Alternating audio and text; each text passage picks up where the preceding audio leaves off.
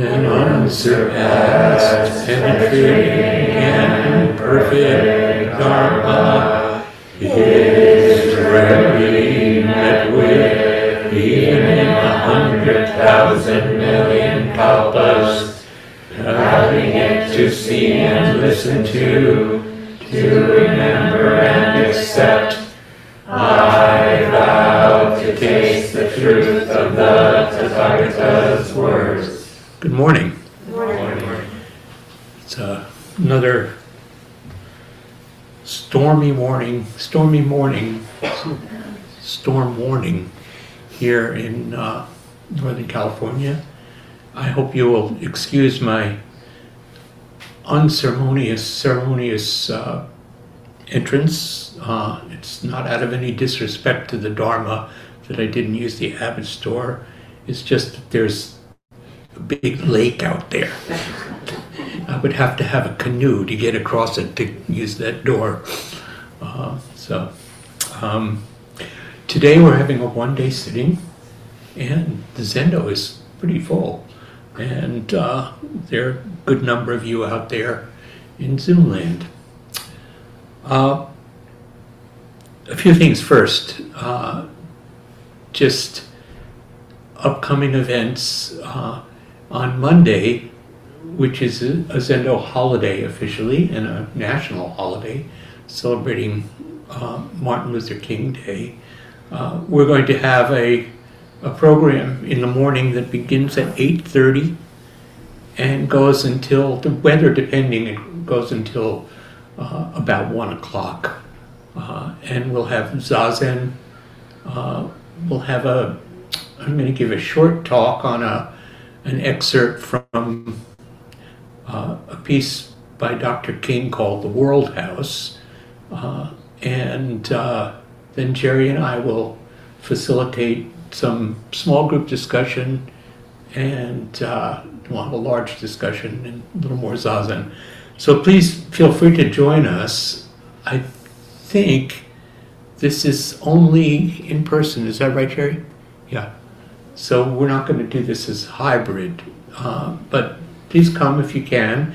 And uh, if weather permitting, we'll have some some neighborhood uh, cleanup work after uh, around noon, and we're speaking with some of the other neighbors to to pitch in. So that's on Monday. Um, the following Saturday, uh, again, weather permitting, we're hoping to have the uh, Sojun's ashes interment ceremony uh, back at um, his memorial stone in the, in the garden. Uh, and uh, you're all welcome to, to join that. That will also be in person. Um, I just wanted to say something. So this, this afternoon, uh, we'll have during Zazen time, uh, there'll be Dokusan and practice discussion. Uh, practice discussion is available with Ellen Webb, and you can use the hut. She'll she'll be meeting people in the Dokusan hut, and there's a sign up for Ellen on the on the uh, bulletin board out there. Uh, for me, I will be meeting people. I'm going to meet some people online and some people, uh, the bulk of people uh, in person in the Abbott's office, which is on the ground floor over there, next building over. Uh, and at least for me, these will be short encounters, uh, 15 minute slots at most, because there were a lot of people that wanted to uh, to meet.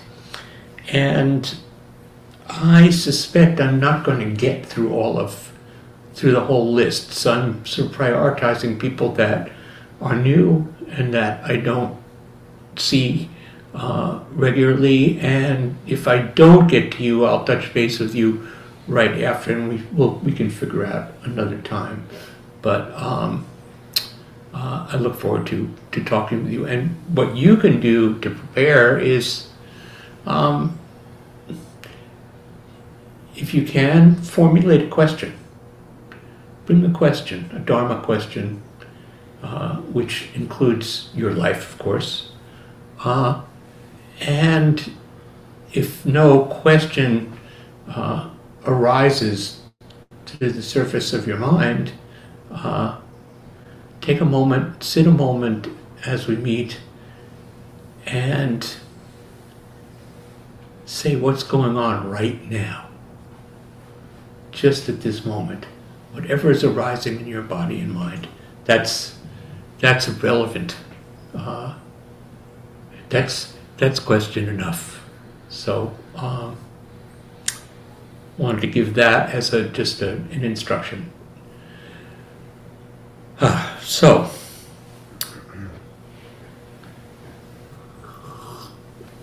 I was going. I'm going to talk today on uh, a talk of uh, Sojun Roshi's. Uh, we are.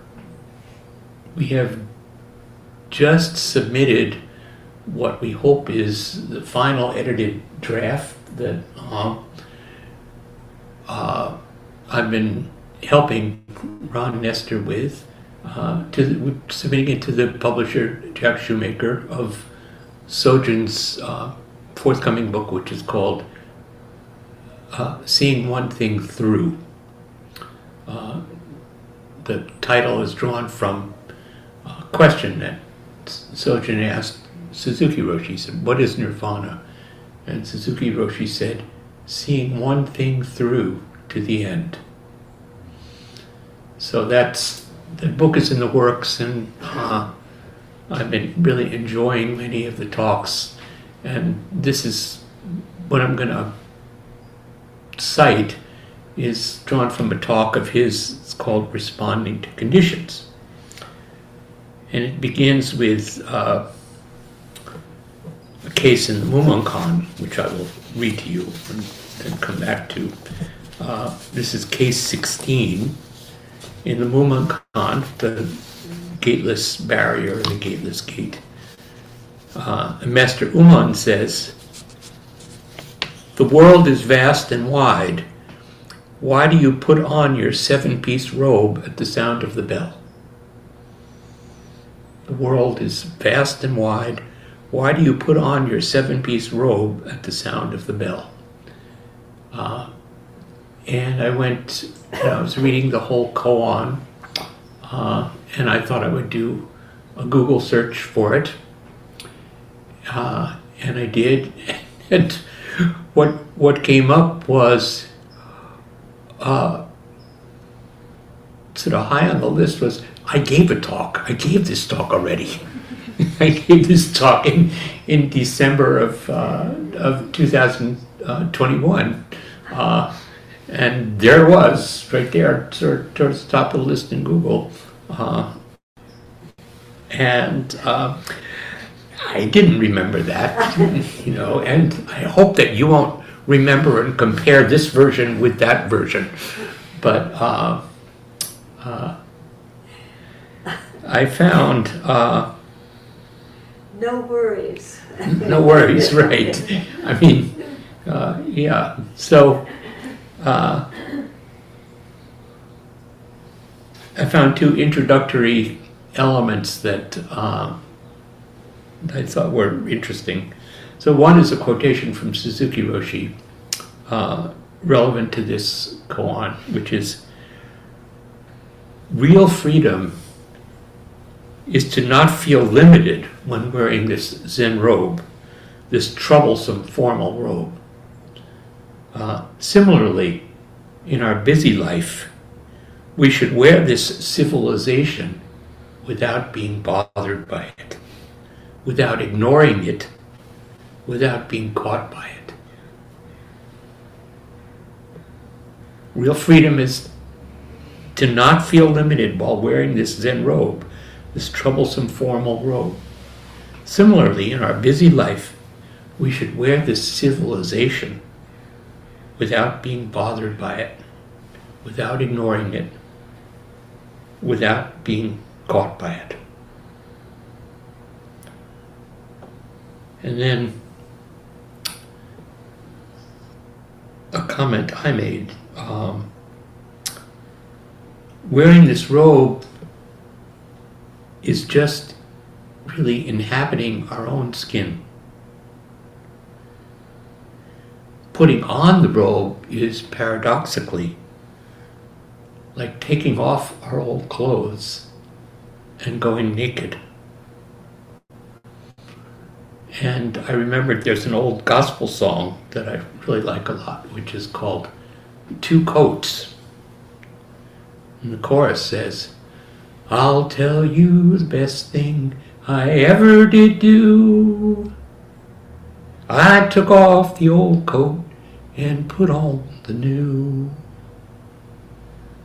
That's what it's like when you put on your robe or your rakusu, or simply when we come here to practice. So, Master Mumon's comment, uh, I want no his his verse. I want to read you his verse uh, for this koan, and then come to Sojun's commentary, and we'll come back to this verse because I think it's it's really helpful. The verse says, "With that, with realization, things make one family."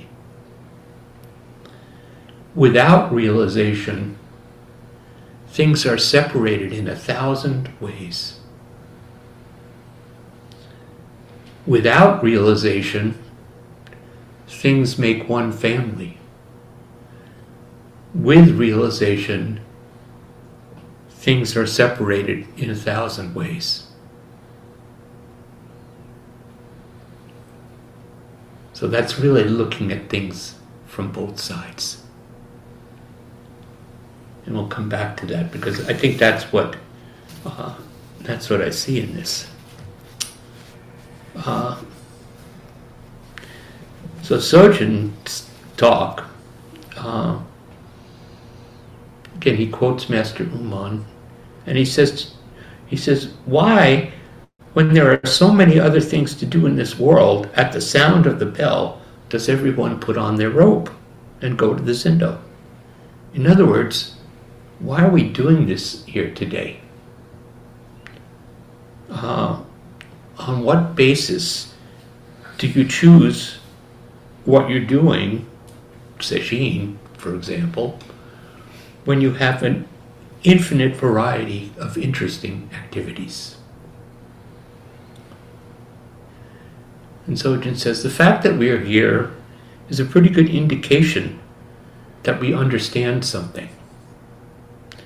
In Zen practice, we talk about realization, some kind of direct understanding.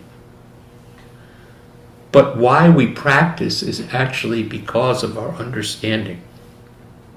I'm sorry, why we practice is actually because of our realization, even though we may not have a clear picture or even understand it. Still, there's something very deep that corresponds to and wants to meet itself in practice. So, in the context of what we often talk of as practice realization, uh, we practice because of our realization, as Sojun says, we practice, I feel, to express our realization you know, when uh, when the music starts, we have to sing or we get up to dance. There has to be an expression of this energy that's in the room. And that expression is our practice. That's an expression of our realization. Sojun says, I think a sesshin or a one day sitting like this is a very important part of our practice. So I think the context, I don't have the date exactly for this talk, but obviously it was a it was a talk on a day like this. In this kind of uh, sitting or sesshin, the meaning is something like embracing mind. we meet ourselves in a way that uh, we cannot do in any other way. he says, even though all of our activity, of course, is meeting, we don't have or we don't express the same realization. It's hard in our daily activities to manifest the same kind of realization that we have when we sit. And he says, even though sesshin and sitting long has its difficulties, our desire for it is very strong.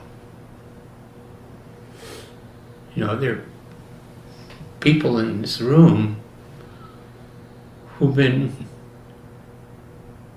coming to this place, coming to these kinds of peculiar events for 30 or 40 years. Now, either they are deeply deluded or there's something that happens here that can only happen in this context. And we, we yearn for that. We, we want to we want to merge with that feeling and also to join with each other. In fact, the thing about Sesshin is uh, that we're doing this together.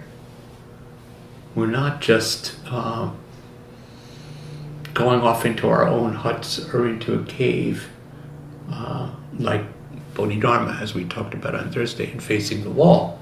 Uh, we're doing this activity together, which I think is really important very rich. To go back to Sojun. Today, if we have sincere effort, then our realization will be pretty deep. But if our effort is half hearted, our realization will be shallow. Usually, our realization is proportionate to the amount of effort and sincerity in our practice we don't stress understanding. We don't stress realization. What we stress is your actual practice. The practice that you can do with your body and mind according to the conditions of your body and mind. Not some abstraction. Uh, not some uh, fixed ideal of practice, but your actual practice. We don't ignore understanding, but understanding without real effort or real practice is just like a picture book. So, how we learn our Zen, how we get true understanding is through our pores. Unless we press, unless we present our body and mind, nothing happens. So there's just some expression. Was it sweat equity? I don't think anybody's going to be doing much sweating here, but we are going to be doing uh, a fair amount of aching. And this is what this is this is how we uh, build our practice. And Sojun goes on, he says, if we want to learn non discrimination in its true sense, if we want to be deeply and truly inclusive of everything and everyone that's in our world, the easy way is through this practice. The comfortable way is through his practice, which is, you know, Dogen talks about zazen as just this comfortable way. Not learning meditation, but just a comfortable way to enter the door of non discrimination. Sojun says, if you think that zazen is uncomfortable, you should look at the rest of your life. so, you know, Dogen talks about zazen as the comfortable way. Uh, in uh, Fukan Zazengi, as we studied during Rohatsu, uh, you know, he says the the zazen I'm speaking of is not learning meditation. Uh, it's beyond meditation. Then he says it's simply the Dharma gate of repose and bliss. And as we said when we were studying it, you know, sometimes we're sitting here, it's like, okay, I'm ready for some of this repose and bliss. When when does this happen? You know. Um, but what I would say is that uh, I, many of you have found it does happen. You know, it sometimes takes a really long time, uh, and you can't immediately call it up. One day sitting to me is the hardest because uh, by the end of the afternoon, you know, you've gotten to a place of, of difficulty and pain. And also at the end of, you know, in, in the course of one day, you're just at this point of entry where uh, at least I have been known to think, why am I doing this? You know, uh, or more drastically, how do I get out of here? Uh, you know, uh, and I'm really, I'm, if you sit enough, you become very familiar with these various states of mind. And, you know, I say, oh, yeah, I know this. I know this place. And this place is impermanent. And it's just, um, it's a gate. It's a gateless gate. And this is the difficult, it's a narrow gate. And this is the way I need to go. Uh, and when I pass through, there's some wonderful openness and clarity that happens. Uh,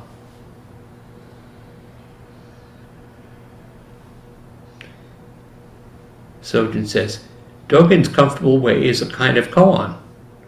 When we first hear about Dogen's comfortable way, it makes us laugh. That Dogen, he's always joking. right. right. One of the funniest guys I ever heard. Dogen. yeah, he could be a stand up comic, right? Um, how can you be comfortable in this life? It's pretty hard.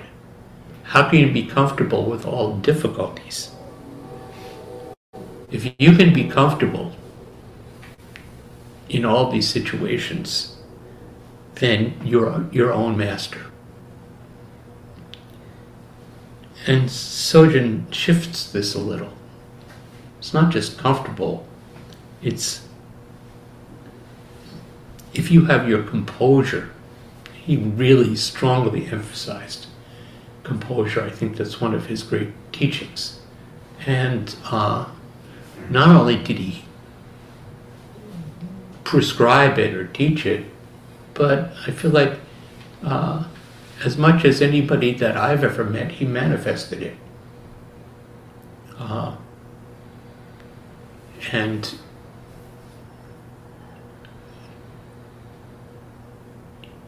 I think the teaching is it's important to realize that anything that that we saw is not beyond our capacity to embody ourselves.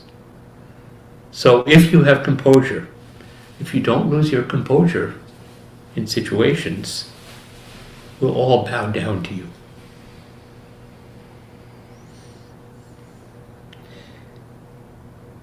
We sometimes talk about a layperson's Zen practice.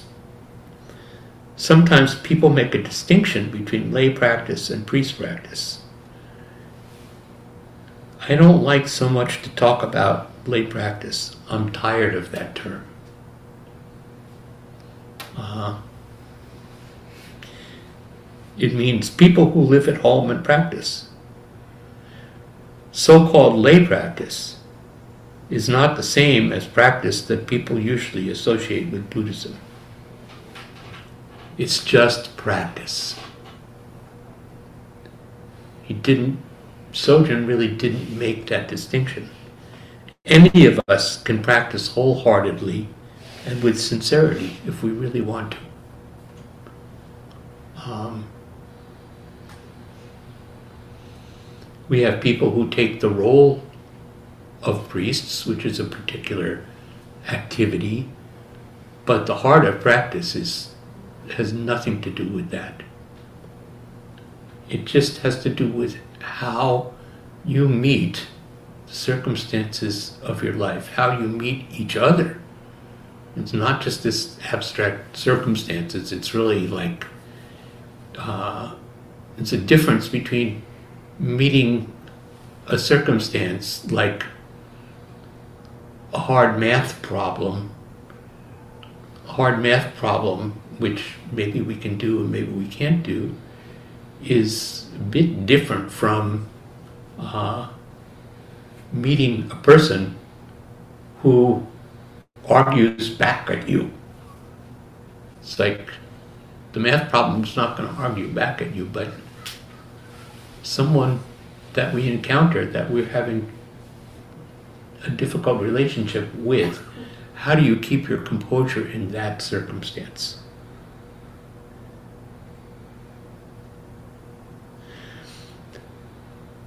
The demands of life are very strong, and in order to practice, we have to make a special effort to do this instead of something else.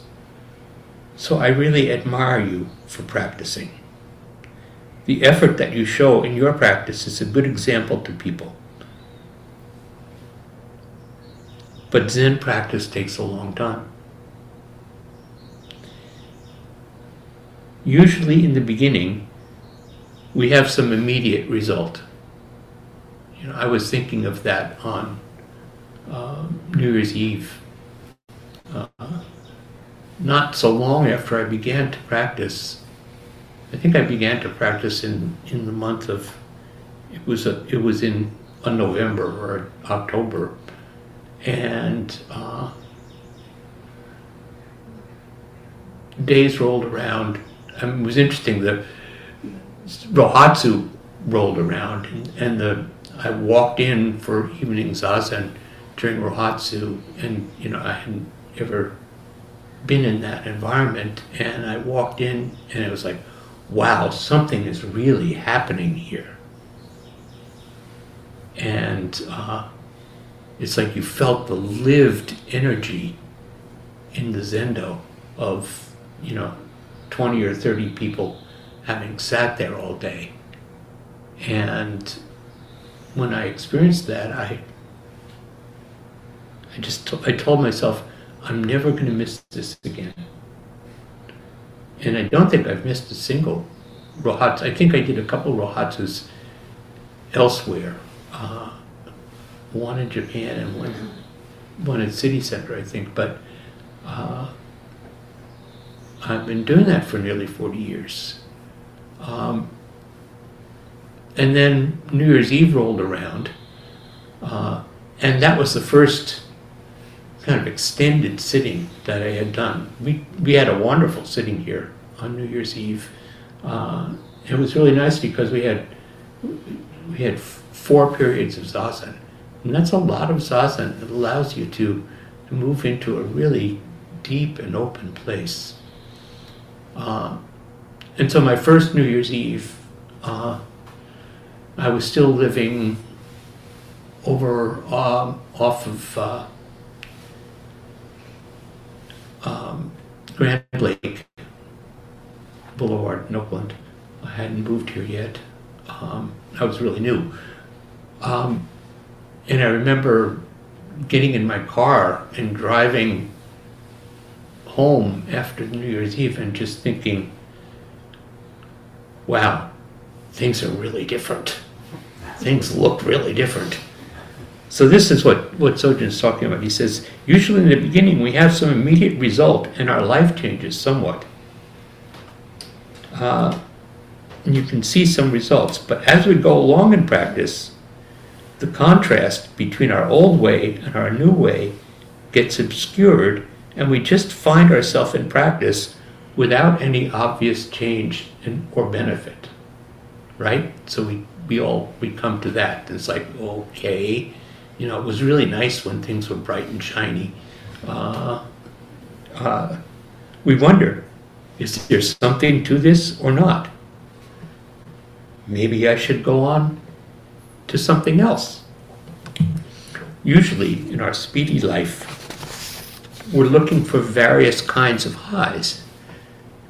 And we see Zen practice as another kind of high. That's actually, for some of us of a certain age, that was a very strong motivating factor. Uh, we were getting high, I was getting high, uh, and had a fair number of psychedelic experiences. And I thought, well, there must be a way to sustain this that is not so exhausting. Um, and uh, you know what? That is not what happened. but that's okay, something else happened.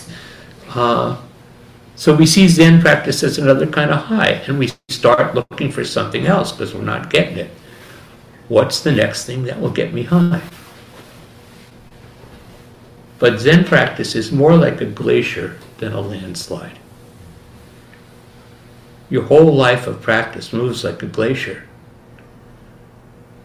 But if you move with it, your life will have the power of a glacier. If you want to measure your movement, maybe an inch or an inch and a half or three quarters of an inch in a year. Uh, but our practice is endless. We shouldn't worry about it. I think in the context of our practice, we should we should really be thinking in geological time. You know, just let it move its own at its own pace and recognize that even those small movements are uh, enormous. There's enormous um, weight of things that moves when even when we move just three quarters of an inch.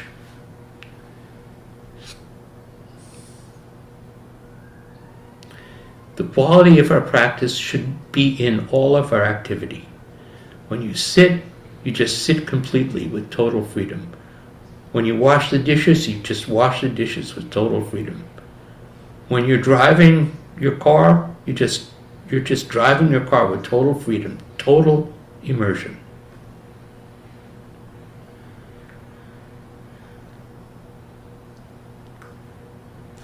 The way we practice, actually, pra- the way, I'm sorry, uh, the way we actually practice is mindfully and carefully. Strictly speaking, when we walk during sesshin, we should have our hands in shashu, not in our pockets or not swinging our arms. Uh, if you walk around with your hands in your pockets, then you're thinking about something else. At this time, this time here in the Zendo, you should only be thinking about exactly what your body's doing. What is my body doing now? It's walking around. So this is the form of the hands. Um, when the bell rings, you put on your rope.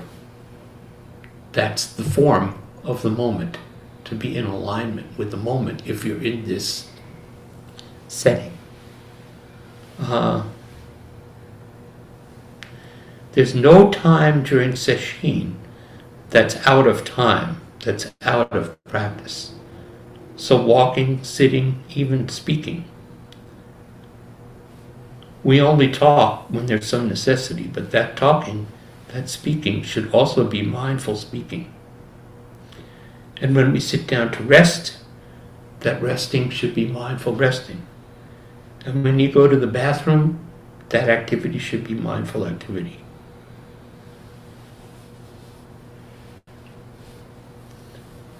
We make the effort to do one thing at a time. Just this thing, and in the next moment, this thing. Sometimes we have to do two things at a time. But if we are doing two things at once, then we should be mindful of two things at once. And when our mind starts wandering, we should bring our attention back to what we were doing, just like when we're sitting. So moving around is the same as sitting down. If we practice this way consciously over and over, we'll be able to penetrate zazen. But we have to have a strong desire to penetrate zazen. That should be uppermost. I think that's what we're here for today. Uh, a strong desire to penetrate all the way through. And then, Sojun says, as he, as he always uh, came back home, how we extend this kind of activity into our daily life, how we manifest or bring some benefit to people is important. When we become totally free, we can give ourselves to people. Before we are totally free, we're always holding back, holding something of ourselves back. But real freedom means to be able to give yourself unreservedly. I think that's the freedom that we aspire to through this practice. If someone asks for something, at least what we can, we give.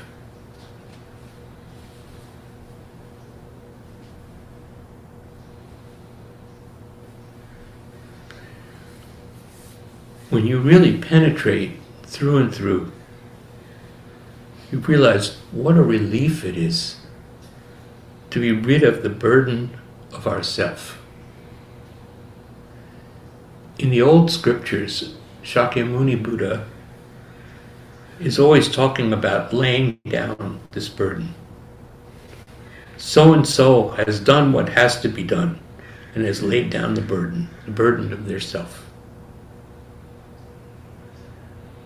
We have this weight on our shoulders, which is our self that we're carrying around. We carry this big sack of ourself around and it's quite heavy. When we let that go, we will feel unburdened and free to do anything. We'll feel light. The benefit of this practice, or the point of this practice, the goal of this practice is to relieve ourselves and others of this burden of self.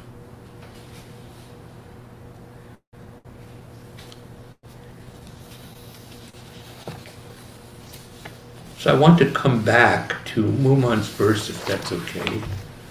What am I doing? Yeah, I have a few minutes.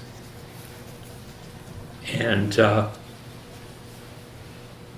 I'm going to come back to actually, uh, let me restate the quotation from Suzuki Roshi that I uh, offered at the beginning.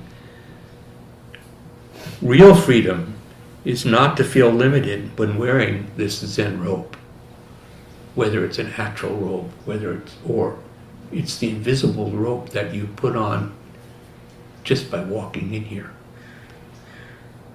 This troublesome formal robe. Similarly, similarly in our busy life, we should wear this civilization without being bothered by it. Love that. We should wear this civilization without being bothered by it, without ignoring it, without being caught by it. So that's freedom. And Mumon's verse. With realization, things make one family. So the true nature of reality is oneness, one flavor, one taste that is the manifestation of Buddha nature universally. Without realization, things are separated in a thousand ways. Means without realization, we don't realize the connection of all things.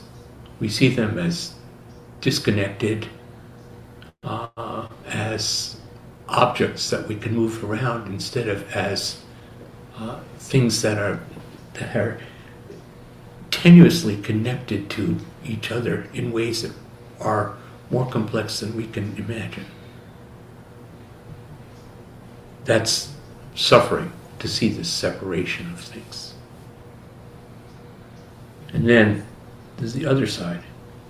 Without realization, things make one family. Uh,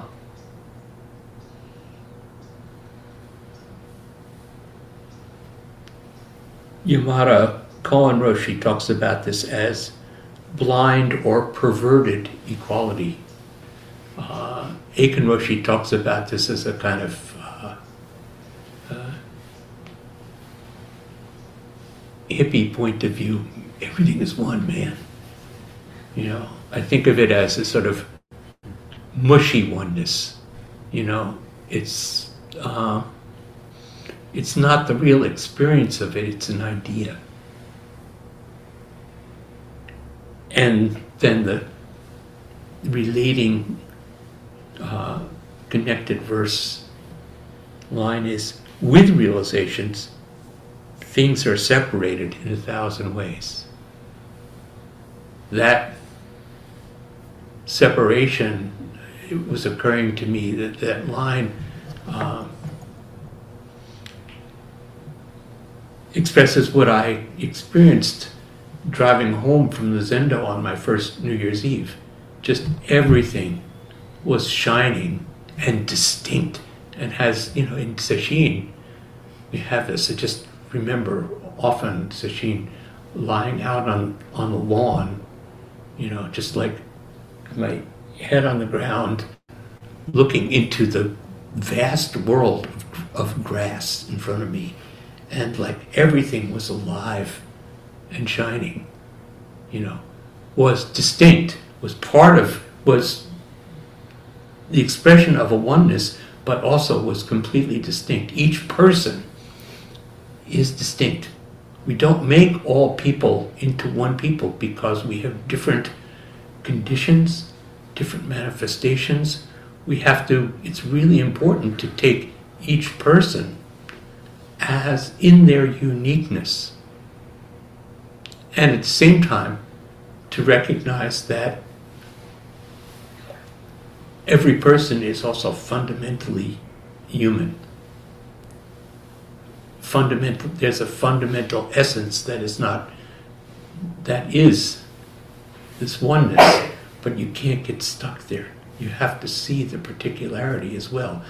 So we have this wonderful dynamic of uh, sameness and difference, of uh, not one, not two. So this world is vast and wide. Why do you put on your robe at the sound of the bell? So I'm going to stop here and, and uh, leave time for some questions or comments uh, here in the room. People who are online, I can't see you all, so please, if you have a if you have something you want to say, please raise your digital hand. Uh, so the floor is open.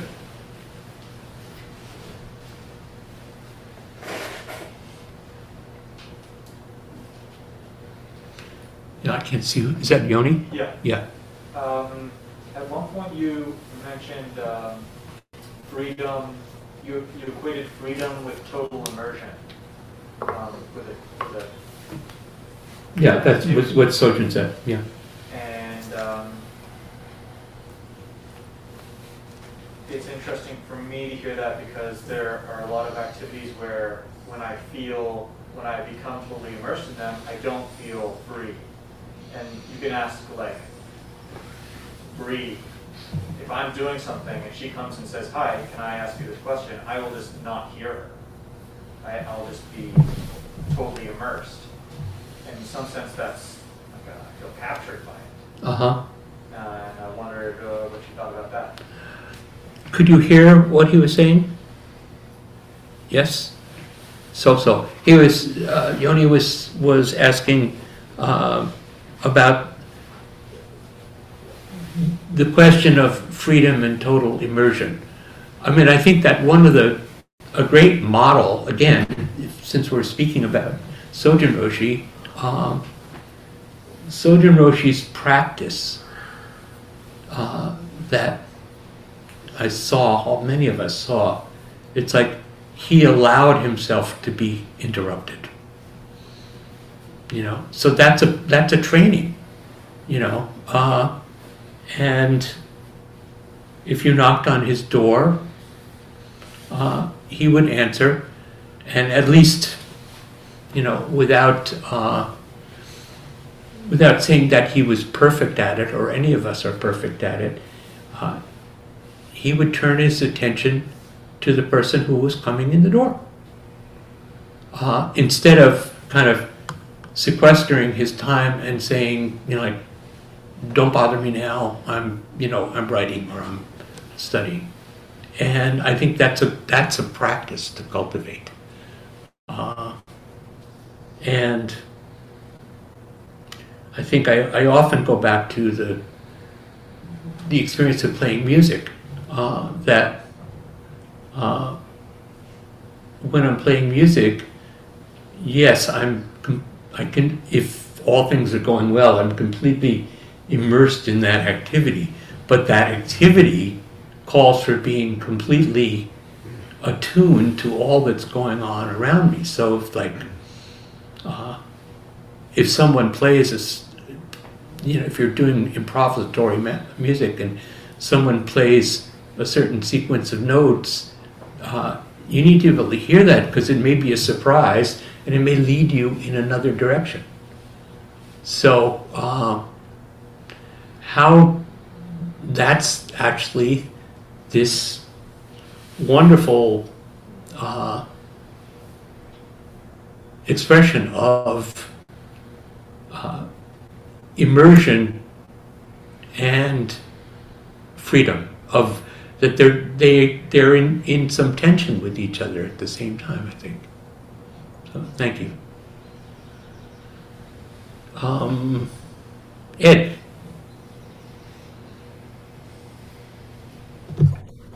Hi. Um, a related question is um, how when you when you put on your robe and when you take off your robe, how do you let go of your robe?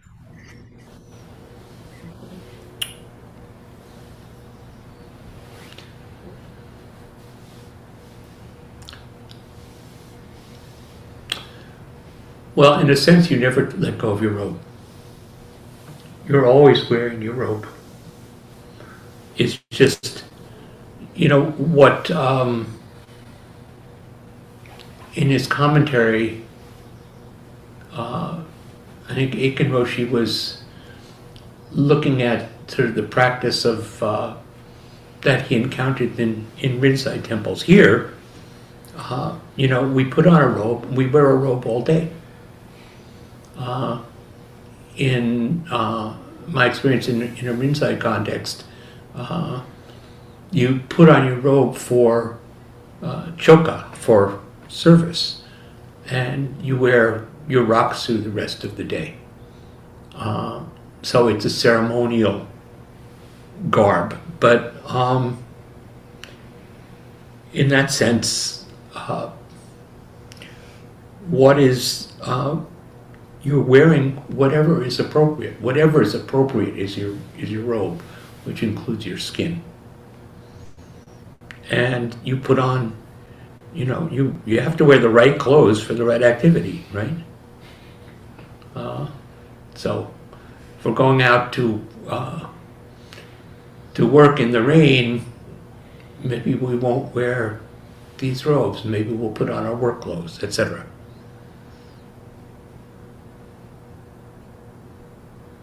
That get somewhere there? I was just I was just asking. Well, personally, how do I let go of my own robe? I don't wear a a saffron robe, but I wear other robes, and Yeah, you're wearing sort of saffron colors here today, I think, aren't you? I get caught up in. Yeah. It's it's difficult sometimes to let go of of that robe. It is. I'm just curious about how you do it. Um,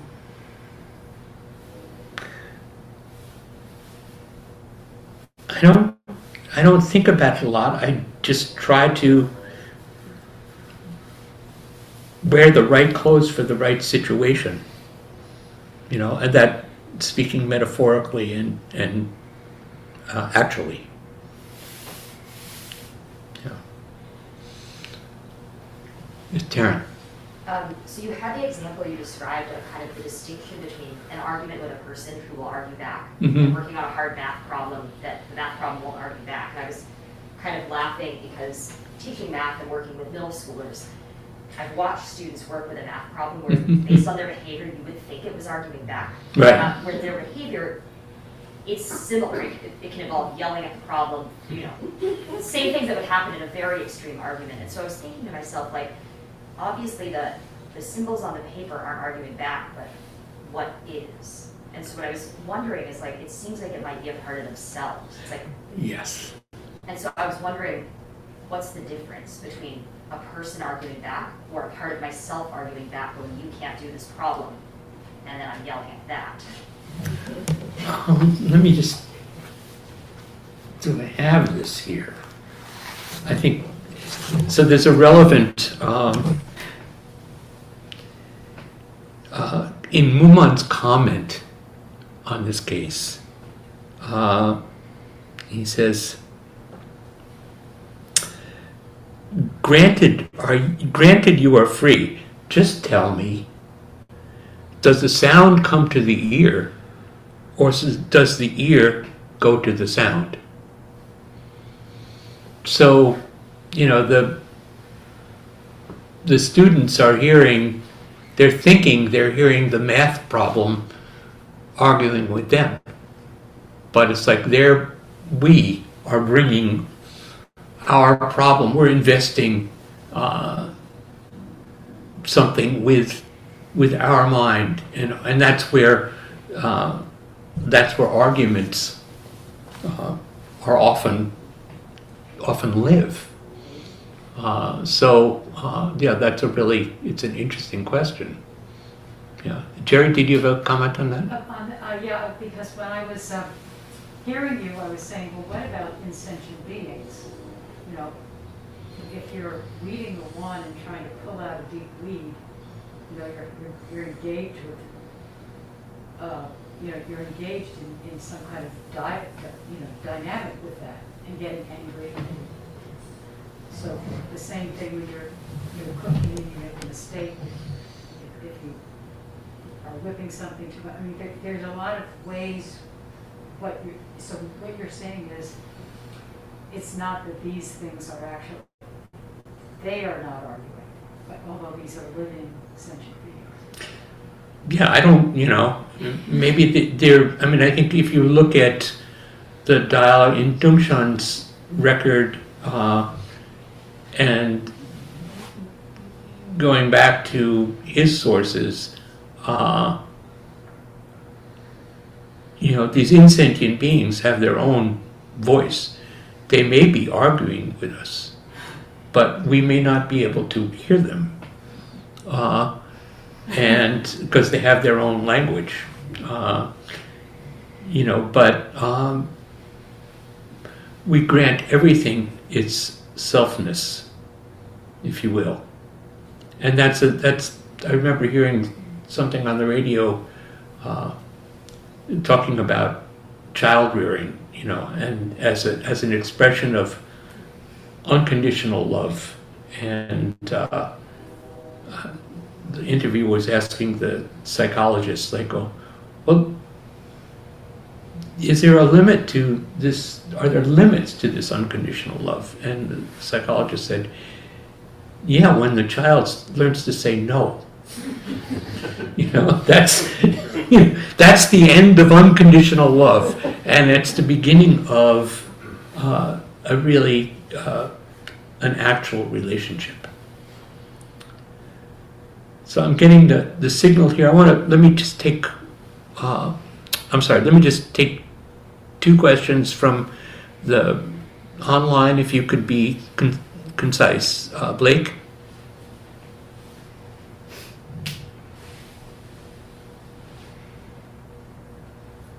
Not hearing you. Still not hearing you. Are you unmuted? You are muted. No, you're unmuted. Can you hear? Now I Can you hear me? Yes, yes. Yeah, that's completely my mistake. I'm sorry, and taking up time. So, um, we're not supposed to be caught by the things of the world, but we're supposed to stay aware. And I believe you. I was so I was going to ask about that, but then you told Ed, um, my Dharma brother, um, that you should kind of meet everything with the appropriate response. right. by wearing the the correct robe. Well, what's beyond the appropriate response? What's beyond the re- appropriate response is Mhm. um, relationship. You know, is not rejecting, is accepting and including, and taking that into yourself and expanding to include it. Being as large as you can, recognizing that there might be limits, but the practice is about extending our limits, extending from the center. Thank you. Uh, you'll have the last question. Thank you, Hozan. So when you um, were beginning and you said, with realization, everything there is oneness, and without it's separation, and I'm nodding, and then you turned it on its head, and I said, typical, Ruman did that. right, right, right. I'm sorry. Um, typical Zen double speak. Um, and then you went into an explanation using your own your own example, but it seemed to me that um, really what was being said there was particularly with after you know sitting new year's eve and and the kind of experience you had the clarity and going out driving home and seeing everything distinct was that both of those were part of realization both the the experience of oneness and the experience of at the same time everything the suchness of everything you know shining and distinct i didn't i don't really get without realization um i don't get the flip side it, di- it, it didn't come through to me i don't know if you can say anything more but thank you Rich without realization. There were two. Second one. The second, First one. That's when people kill each other. make up my mind. That's when people kill each other. when when people without realization, as Lori just said, for the first verse, um, without realization, things are separated in a thousand ways. What Laurie just said was that's when people kill each other. right And the other one was without realization, things make one family. That's when, for example, in the work that we're doing, that's when we're saying, aren't we post-racial? You know, aren't we, aren't we just all one? Do we have to look at the differences, you know, uh, And I think that that's, that's how I see that distinction. Yes, we have to look at the differences in people's experience and simultaneously see that every being is fundamentally human to the bottom. And yet, their experience is different. And I'm very curious about what those different experiences are instead of assuming an easy kind of oneness, a mushy kind of oneness. So thank you. That's a really good place to end. And let's enjoy the rest of the day and stay as dry as you can.